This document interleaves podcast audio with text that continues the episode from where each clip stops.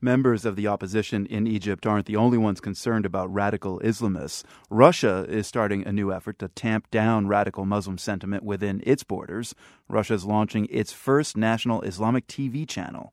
Producers hope the state-run channel will unite Russia's diverse Muslim ethnic groups and discuss the place of Muslims in modern Russia. The government also hopes the channel will help spread the values of moderate Islam. Matthew Brunwasser reports from Moscow. It's showtime in the studio of the new Al-RTV channel. Assalamu alaikum wa rahmatullahi wa barakatuh. This talk show is hosted by Rustem Arifjanov, a seasoned Azeri journalist who also heads the channel. He says the mission is to reconnect Russian Muslims with their faith after 70 years of enforced atheism during the Soviet era. Many Muslims just don't know. It was a big break. So many Muslims here don't know what Islam is. We would like this channel to tell the real story of Russian Islam, not Arabic Islam or Turkish or Iranian Islam. But the goal isn't just to reacquaint some Russians with their heritage. Armed Islamic militants are fighting several violent insurgencies across Russia's northern Caucasus. So Arifjanov says another important mission for Al-RTV is to encourage moderate Islam by filling the information vacuum for Russian Muslims. What is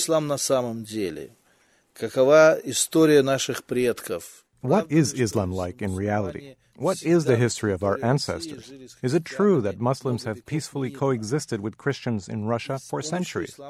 We will give answers to these pointed questions, and we will have more influence than those preachers who want to persuade people to pick up arms to fight for mythical Wahhabi or Salafi Islam. The problem is partially a result of the failure by the state to offer serious resources for Islamic education in Russia, says religion analyst Geraldine Fagan from the Forum 18 News Service.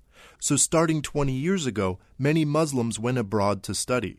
In some cases, people came back with pretty radical ideas. She says the conclusion of security officials was that Russia's indigenous Muslims were being infected by foreign ideas. The government decided that they should try and counter this influence by encouraging a moderate, homegrown version of Islamic education.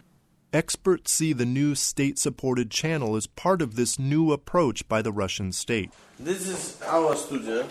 Timur Bulgakov is a producer at Al-RTV. He says the tone of the channel will be secular, informative, and fun. It will be celebratory during holidays and appeal to several generations of Russian Muslim families. Content-wise, he says the enormous cultural diversity of Muslims in Russia provides plentiful material. And although the channel is in Russian, we will leave in the original languages to show the rich variety of Russia's many Muslim regions. The audience will be able to enjoy the sound of languages like Avar, Chechen, English, Tatar, Bashkir, and Udmurt. In an editing booth, editors are adding Russian subtitles to a show about cooking in a Dagestani language. Islam experts say the channel will be a success if it can foster dialogue between Russia's disparate Muslim communities.